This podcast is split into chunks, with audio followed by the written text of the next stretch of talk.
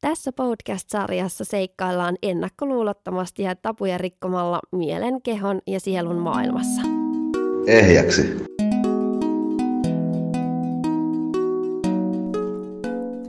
Tervetuloa Ehjäksi podcastin kolmannen tuotantokauden pariin. Tässäkin tuotantokaudessa meillä on luvassa erittäin mielenkiintoisia aiheita ja varmasti tulee myös jollain tavalla ehkä toistettuakin joitain teemoja, mutta kaikki kulkee käsi kädessä. Mä toimin tässä podcastissa uteliaana Peter Panina, eli mun nimi on Jenni Aho. Hei vaan hei, kiva, että kuuntelet meitä joko ekaa kertaa tai taas. Mä oon Lotta Kvist ja on henkisen kasvun ohjaaja. Toimin Helsingissä ja toki myös niin kuin etäpalveluita on muuallekin Suomeen tarjolla, mutta sitä on joskus ihmetelty, että tota, kun me täällä Oulun murretta jossain määrin hölistään, että ollaanko me Oulussa, niin ei olla. Mutta ei sen väliä, tämä kuuluu kuitenkin kaikkialle, niin tota, kiva kun oot taas kuuntelemassa. Ja tosiaan on uusia aiheita luvassa, mutta myös sit koitetaan mennä vähän syvemmälle niihin aiheisiin, mitä on jo käyty ja löytää uutta näkökulmaa niihin. Ja me tunnetaan Lotan kanssa tuolta ihan lapsuudesta asti, eli ollaan siis Oulusta molemmat kotoisin ja ollaan käyty aikoinaan samaa ala-astetta ja yläastetta ja sieltä sitten luonnollisesti myös tämä murre on tarttunut mukaan.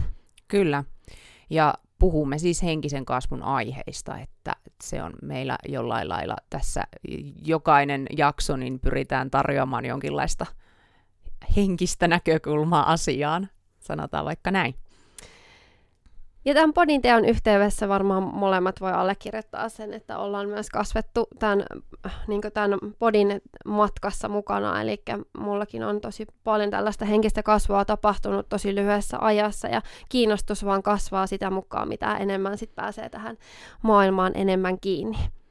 Näinhän se on, ja eihän se mikään tieto meitä vielä sinänsä muuta, mutta se ehkä silleen, kun itselle se oivallus voi syventyä sitä mukaan, mitä niin kuin itsellensä opettaa ja ääneen puhuu, ja just se sellainen, että tulee näkyväksi niiden omien asioiden kanssa, myös niiden omien haasteiden kanssa, niin se on kyllä mahtavaa häpeän karkoitusta esimerkiksi. Tänään meillä on aiheena naiseus ja äityys voin kyllä ihan rehellisesti ainakin itse sanoa, että jos me oltaisiin tämä jakso nauhoitettu vaikka vuosi sitten, niin olisi ollut ehkä vähän eriävä fiilis tähän aiheen suhteen, koska nyt kun on työstänyt itteensä tosi paljon tässä lyhyenkin ajan sisällä, niin koen, että äitiys aiheena on ainakin itselle nyt tosi tärkeä, että tästä puhutaan, vaikka mulla eikä sullakaan Lotta lapsia vielä ole, mutta sellainen harras toive tietenkin olisi, että jo jossain vaiheessa ainakin yksi lapsi siunaantuisi. Mm. Niin Lotta, miten sä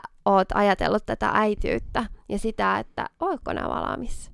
Mä en varmaan kyllä ole ihan valmis äidiksi, mutta siis on se äidillisyys kyllä lisääntynyt itsessään ihan huomattavasti tässä nyt mitä seitsemättä vuotta käsittelen asioitani.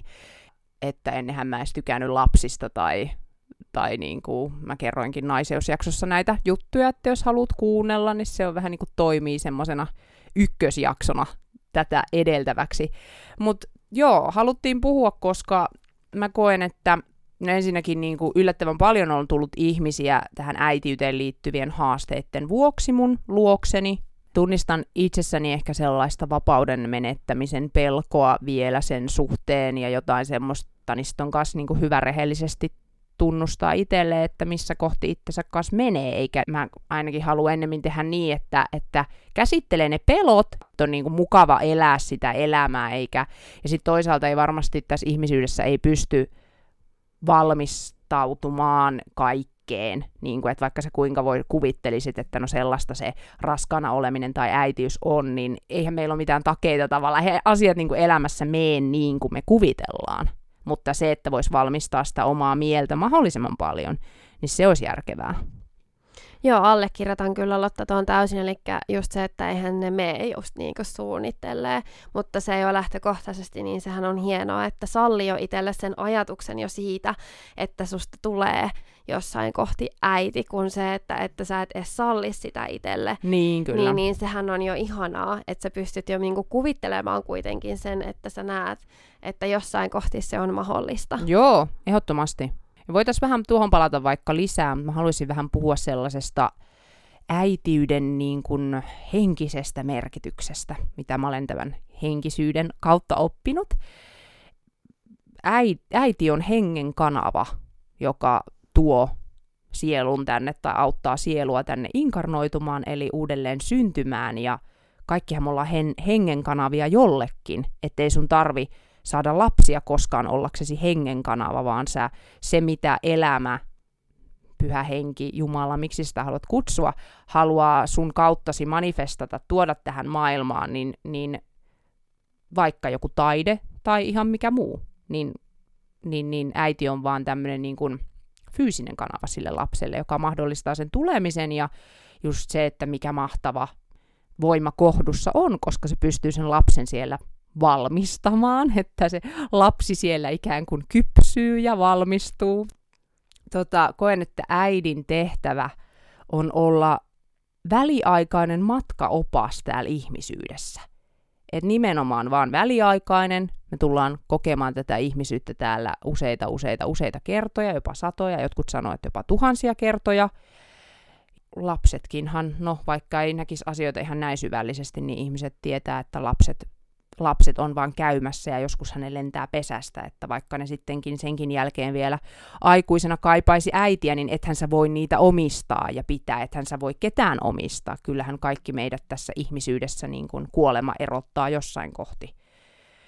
Niin, ja sitten se, että, että meidän äidit ja isät ei oikeasti edes ole meidän vanhempia, vaan vaan tässä ihmiskokemuksessa on, että mä ainakin niin ajattelen, että Jumala, luoja, alkulähde on mun isä ja äiti, että sieltä mä oon tullut ja sieltä on kaikki tullut, että tavallaan sinänsä olemme siskoja ja veljiä kaikki, ja sitten vaan tässä ihmisyydessä vuorot vaihtuu ja me ollaan niin vuoron perään toinen toistemme äitiä ja isiä, ja en mä sitä siis sinänsä jotta niin vähättelisin sitä roolia, vaan myös ehkä sitä, että me ollaan tietenkin sen niin psykologisen mielen tasolla, me ollaan hirveän kiinni niissä ihmisissä, mutta oikeasti niin kuin kaikki ihmiset on meidän kanssa yhtä, ei vaan ne meidän perheenjäsenet.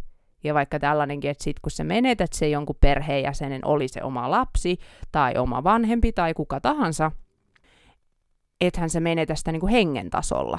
Eihän sielu, ei sielu kuole, me koetaan tässä ihmisyydessä se menetys ja siitä tulee hirveä suru, mutta sitten kun me pystyttäisiin taas katsoa vähän korkeammasta perspektiivistä asioita, niin se auttaa myös siihen suruun ihan valtavasti. Lapsen ja vanhemman on tarkoitus auttaa toinen toistaan kasvamaan.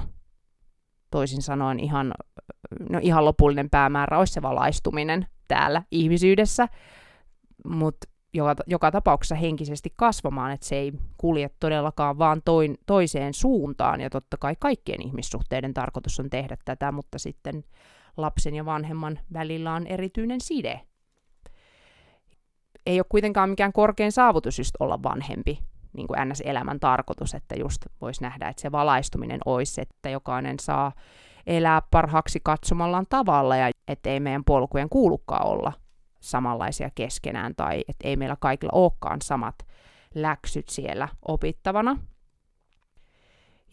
Lapset siinä hyvin puhtaassa energiassaan, tietoisuudessaan muistuttaa meitä just siitä, mitä me ollaan vähän niin kuin itsessämme piilotettu ja menetetty ja mikä on hautautunut sinne alle. Et eihän me olla sitä menetetty sillä tavalla, koska se on siellä meissä aina.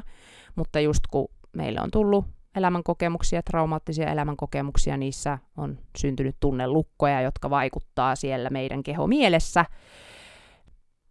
Sen vuoksihan me ei enää olla yhtä rakkaudellisia kuin pienet vauvat vaikka. Tokihan lapsetkin jo kantaa sielu, sielumuistoina, karmana, muistina sitä, mitä ne on tullut tänne oppimaan ja, ja parantamaan, antamaan anteeksi. Ja siksi myös niin kuin siinä on itse asiassa hyvä tarkoitus, että miksi, miksi vaikka me valitaan sellaiset äidit ja isät, miksi me saadaan sellaiset vanhemmat kuin me saadaan, koska ne peilaa meille niitä asioita, mitä meidän kuuluu antaa anteeksi itsellemme.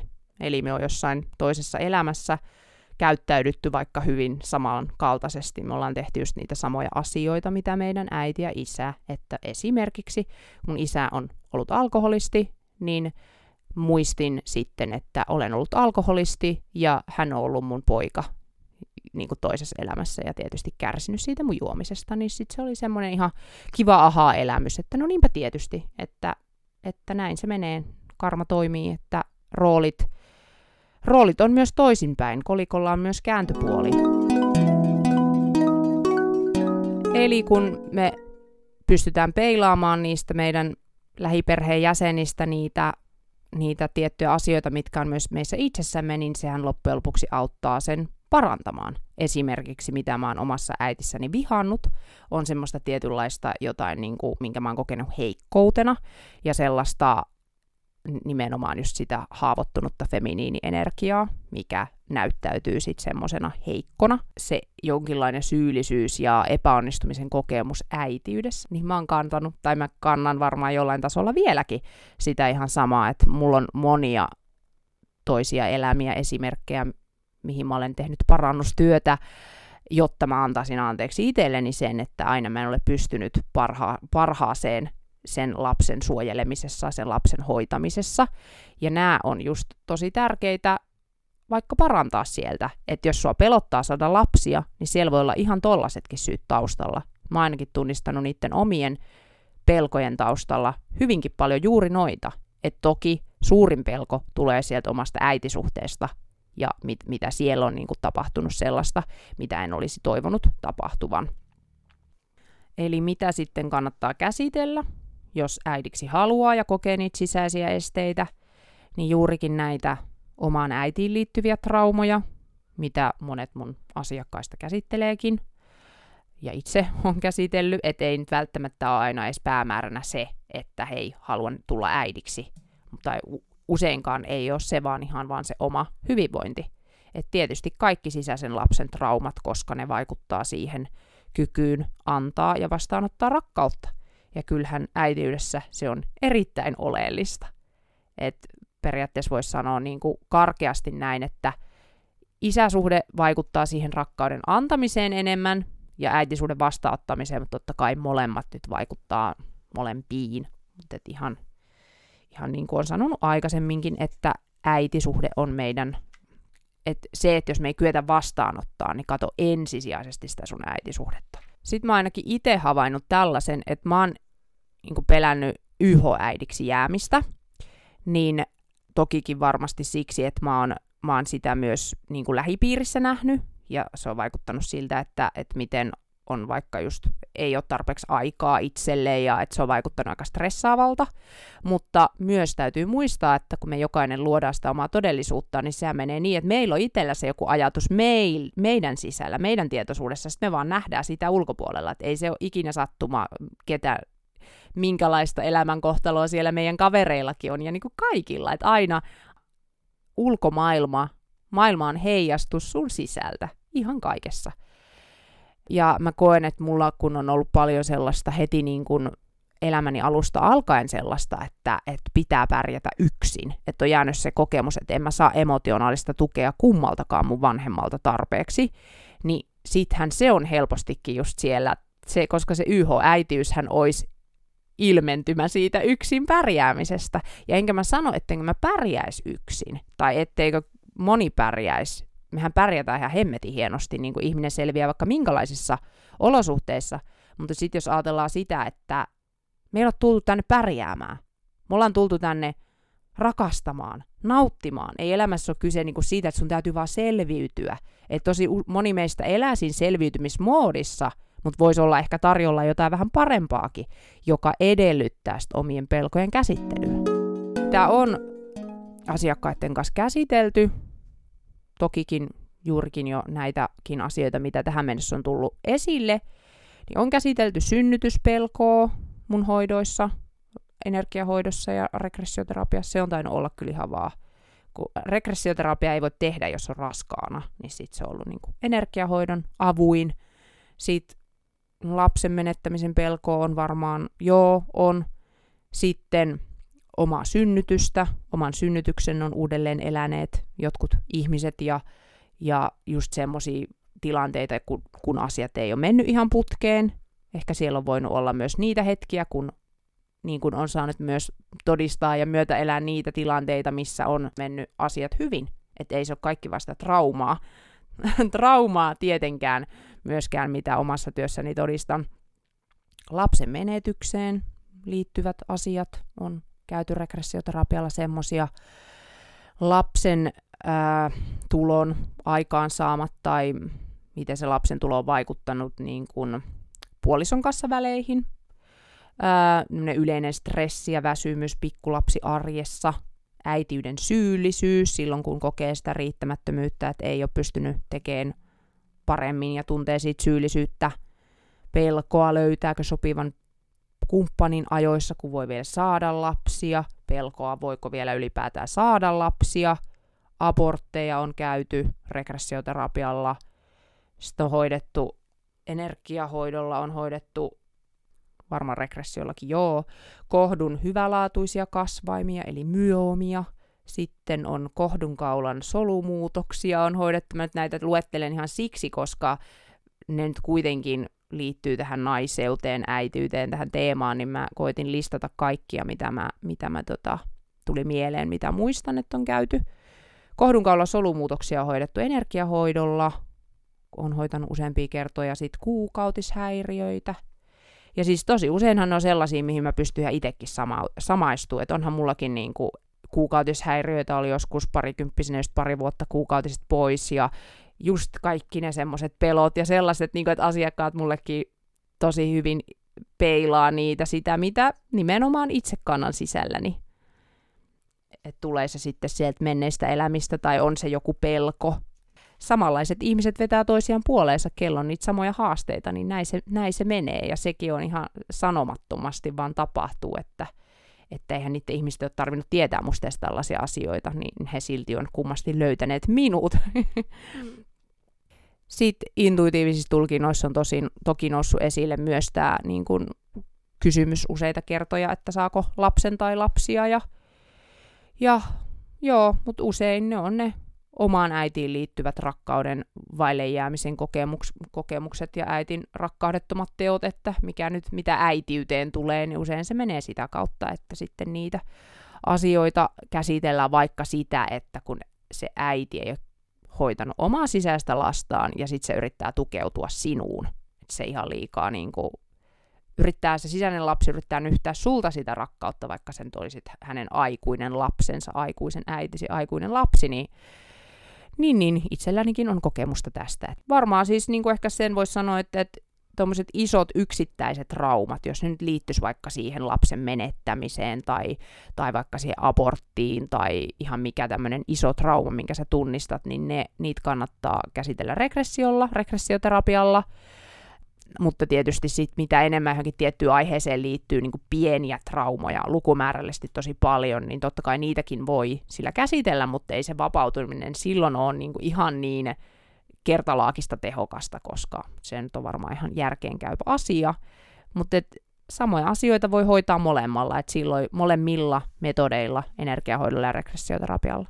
Silloin, jos, jos kaipaa selkeästi semmoista niin täsmähoitoa, että just vaikka ne kohdun myomat tai jotain munasarjoissa olevaa, jotain niin kuin naiseuden alueen tonne liittyvät, niin kyllä energiahoito on ollut aika hyvä siis tuommoisiin ihan fyysisiin sairauksiin.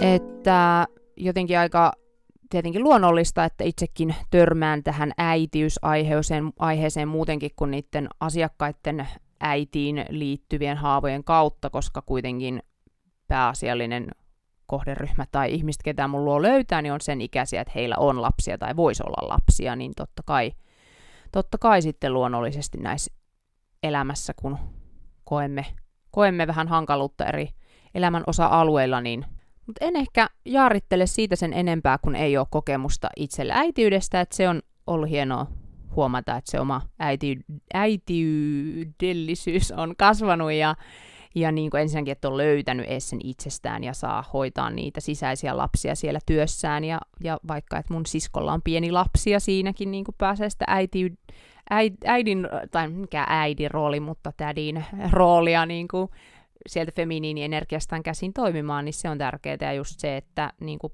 puhuit siinä alussa siitä, että, että on edes avoin sille asialle, että voi nähdä itsensä äitinä. Mä luotan, että elämä menee just niin kuin kuuluu ja tavallaan, että käyn sitä polkua hetki kerrallaan, käsittelen ne pelot sieltä pois ja että on mulle tuotu siitä taas liittyy tämmöiseen selvänäköisyyteen, että jotenkin koen on tuotu muiden ihmisten kautta ja, ja oman, oman intuition ja erilaisten kokemusten kautta sitä, että ehkä jossain kohti minusta äiti tulee, mutta mä en ole vielä siellä. Lisää tähän naiseusteemaan, että kun jos oot kuunnellut meidän naiseusjakson, sen aikaisemman, niin siellä sanoin, että, että feminiinienergia on vaan herkkää ja herkkää ja luovaa ja intuitiivista ja äidillistä ja sensuellia ja tällaista, tällaisia asioita listasin siinä, niin mä ihan unohdin sanoa siinä tällaisen niin kuin tulisen aspektin, että feminiinienergiassa on myös sellainen tulinen aspekti. Ja, ja sen voisi ehkä ajatella silleen, että semmoinen, tai miten se niin kuin ilmenee elämässä, niin elämässä sitä voi olla vähän hankala tunnistaa maskuliinisesta tulisesta energiasta, ainakin mulle on ollut hankala, että no missä se ero oikein on, mutta lähinnä niin kuin voisi sanoa, että se on vähän semmoista akka-energiaa, sellaista, niin kuin, että semmoinen nainen, joka osaa vetää rajansa, pitää puolensa, että sä et anna kävellä yli, koska mä ainakin tosi monesti toiminut sieltä mun haavoittuneesta feminiinienergiasta käsin, ja se on just sellaista ns-heikkoa, sellaista, joka antaa kävellä itsensä yli, joka ei osaa vetää niitä rajoja ja joka miellyttää, niin miten tärkeä meidän kaikkien, etenkin meidän naisten, on löytää itsestämme myös sitä semmoista akka-energiaa. Koska sit jos vertaa sitä semmoiseen maskuliiniseen energiaan, niin maskuliininen energia on usein hyvin taas sellaista jopa kylmää ja tunteetonta, ainakin jos on taas siinä eheyttämättömässä muodossaan. Että se, että jos sä vaikka koet itsesi jonkun ihmisen kanssa, vaikka jossain ihmissuhteessa olosi turvattomaksi, niin se, että sun ei tarvi lähteä niin kuin henkisesti sotaa ja ikään kuin po- poikkimaan päitä, päitä niin kuin, tota, miekalla päitä poikki laittamaan, mitä se maskuliini tosi herkästi tekisi. Et silloin sä huomaat, että sus nousee se sellainen, että niin kuin oikein sellainen viha ja sellainen halu hyökätä ja sellainen, niin sä huomaat olevassa siellä maskuliinisessa energiassa silloin, tai että se on sitä, kun taas sitten se akka energia, siitä käsin tilanteet osaa hoitaa sille jämptisti, tomerasti, mutta kuitenkin sydämellä, sille myötätunnolla, että tässä on mun rajat, tämä on ok mulle, tämä ei ole ok mulle. Ei tarvi niinku heittäytyä ihan tunteettomaksi tai sitten toisaalta taas jäädä niinku, antaa jonkun kävellä sun yli. Eli ehkä tästä, tästä saa kiinni, mistä on kyse, ja just, että mehän voidaan, nämä energiathan on meissä kaikissa, eli just se, että onhan se akka-energia myös miehissä, samoin kuin meissä on, meissä on maskuliininen energia, mutta itselle toi on ollut sellainen, mitä on tässä kanssa No on käyty vähän asiakkaidenkin kanssa, mutta kans käynyt itse siitä, että kun se tulee sieltä omasta traumataustasta ja omasta sieluhistoriasta, niin vahvasti se, että joko, joko niin kuin alkaa toimia siellä vaikka jossain romanttisissa suhteissa, niin sieltä haavoittuneesta feminiinistä käsin, tai sitten kun tuntee olonsa ihan hemmetin turvattomaksi, niin siitä, siitä maskuliinista käsin. Et sit kun, sit kun kokee, että joku on hyökännyt sua ja loukannut sua, niin lähtee hyökkään takaisin. Niin että et voi löytää vähän niin kuin sen kultaisen keskitien. Ja toki myös se haavoittunut lapsi siellä kulkee mukana ja vaikuttaa kuvioon, että on niin kuin ikään kuin tämä sisäinen, sisäinen perhe, mikä meissä kaikissa on, ja, ja mistä se meidän toiminta kumpuaa, ja siitä kannattaa kiinnostua, että mikä, mitkä ne on ne asetelmat siellä sun sisäisessä maailmassa. Eli sanon sen ää, lyhykäisyydessään sen nyrkkisäännön, että mun mielestä hyvä nyrkkisääntö on sellainen, että sisäisen lapsen haavat on niitä, mitä, mitä sulle on tehty lapsena, vaikka vanhemmat, tai jättänyt tekemättä, eli esimerkiksi jättänyt osoittamatta sitä rakkautta tarpeeksi. Kun taas sitten sisäisen naisen ja miehen, eli tämän maskuliin ja feminiini energiahaavat on niitä, että mitä, mitä sä oot mallintanut niin kuin naisen ja miehen rooliin sun vanhemmista, vaikka mitä sä oot, miten sä oot nähnyt niiden puhuvan toinen toisilleen ja kohtelevan toinen toisiaan, niin sieltä tulee enemmän sitä haavoittumista. Että just vaikka mä koen, että mun äitissä ei ole tätä akka-energiaa, niin mä en ole yhtään niin oppinut sitä sellaista tomeraa naista jotenkin sieltä. Sitten musta on taas vahvasti sitä maskuliinista energiaa, no on edelleenkin, että mä oon niin mallintanut mun isästä vahvast, vahvaksi sen maskuliinin, ja toisaalta se tulee myös sieltä sieluhistoriasta. Että sehän se on se mun sielun, sielun tehtävä, tai niin kuin osa sitä, osa olennaista mun kasvussa ja kehityksessä tässä elämässä, että, että tuo sen feminiinin ja maskuliinin tasapainon, totta kai se on meille jokaiselle olennaista, mutta joillakin se ehkä vielä korostuu, että jos sä oot just naiseksi syntynyt, ja sit sulla on se feminiini siellä jotenkin tosi alisteisessa asemassa, ja se maskuliininen energia se jotenkin hallitsee, niin tehtäväsi olisi, tai sinulle hyvinvointia lisäävä asia, sen voin luvata, olisi se, että tuo ne asiat – tuo ne energiat tasapainoon, että nostaa sitä naista ylös ja vähän pistää sitä, vähän ha- taltuttaa rakkaudella sitä miestä. Joskus kuulee puhuttavan toksisesta feminiinienergiasta ja piti alkaa oikein miettimään, että minkälaista se on, kun ei nyt ole silleen ihan hirveästi ehkä kokemusta semmoisesta, tai on itsessä havainnut ehkä just sitä sellaista katkeruutta miehiä kohtaan, että mitä onkin saanut parantaa, että mitä se akka-energia, mistä tuossa puhuin, minkälaista se sitten on, kun se on vähän siinä haavoittuneessa muodossa, niin se on just sellaista katkeraa, sitten siinä voi olla semmoista kateellisuutta muita naisia kohtaan, ehkä vähän semmoista juoruämmä-energiaa, vähän semmoista pitchi, pitchi ja niin kuin, minkälaisia rooleja äm, naiset yleensä ottaa, tuntuu, että jos he on haavoittuneita, niin helposti ehkä otetaan vähän semmoista uhrin roolia ja marttyyrin roolia ja saatetaan olla sellaisia miehiä kohtaan sellaisia hyväksikäyttäviä, vähän semmoisia gold digger. Jos sä koet haastetta tässä feminiinienergiassa, joko tämän, juuri tämän kaltaisten asioiden kanssa, mitä luettelin, tai sitten niin kuin ongelmia äitiydessä, feminiini-maskuliini-energian tasapainossa – tunteiden näyttämisen vaikeutta, itsesi rakastamisen vaikeutta, ongelmia äitisuhteessa, rajojen vetämisen vaikeutta, niin sulle sopiva apu voisi olla herkäksi ja vahvaksi, joka on mun tämmöinen koke- kokonaisuus, jonka toteutan regressioterapian ja energiahoitovalmennuksen keinoin. Eli siitä on olemassa erilaisia pakettivaihtoehtoja, jotka löydät mun kotisivuilta lottakvist.fi. KVIST, kirjoitetaan sukunimeni. Siellä voi siis, siinä voi siis yhdistää joko ottaa sitä pelkkää energiahoitovalmennusta tai sitten yhdistää myös siihen regressioterapiaa. Voit myös toki tulla kokeilemaan yksittäistä tällaista hoitoa. Regressioterapiaa voi tehdä vain lähihoitona, eli mun hoitola sijaitsee Helsingin Lauttasaaressa. Tervetuloa sinne. Sitten noita energiahoitovalmennuksia voi tehdä myös etänä muualle Suomeen tai muualle maailmalle. Ja toki, jos teitä olisi samassa, samalla paikkakunnalla monia hoitoon haluavia, niin minua voi kysyä myös sinne hoitoja tekemään. Meidät löytää myös Instagramin puolelta ehjäksi podcastin nimellä. Ja minun firman Insta on hoitola ehjäksi. Seuraavan jakson aiheena meillä on häpeä. Kiva, kun olit matkassa mukana. Tämä on Ehjäksi podcast. Ehjäksi.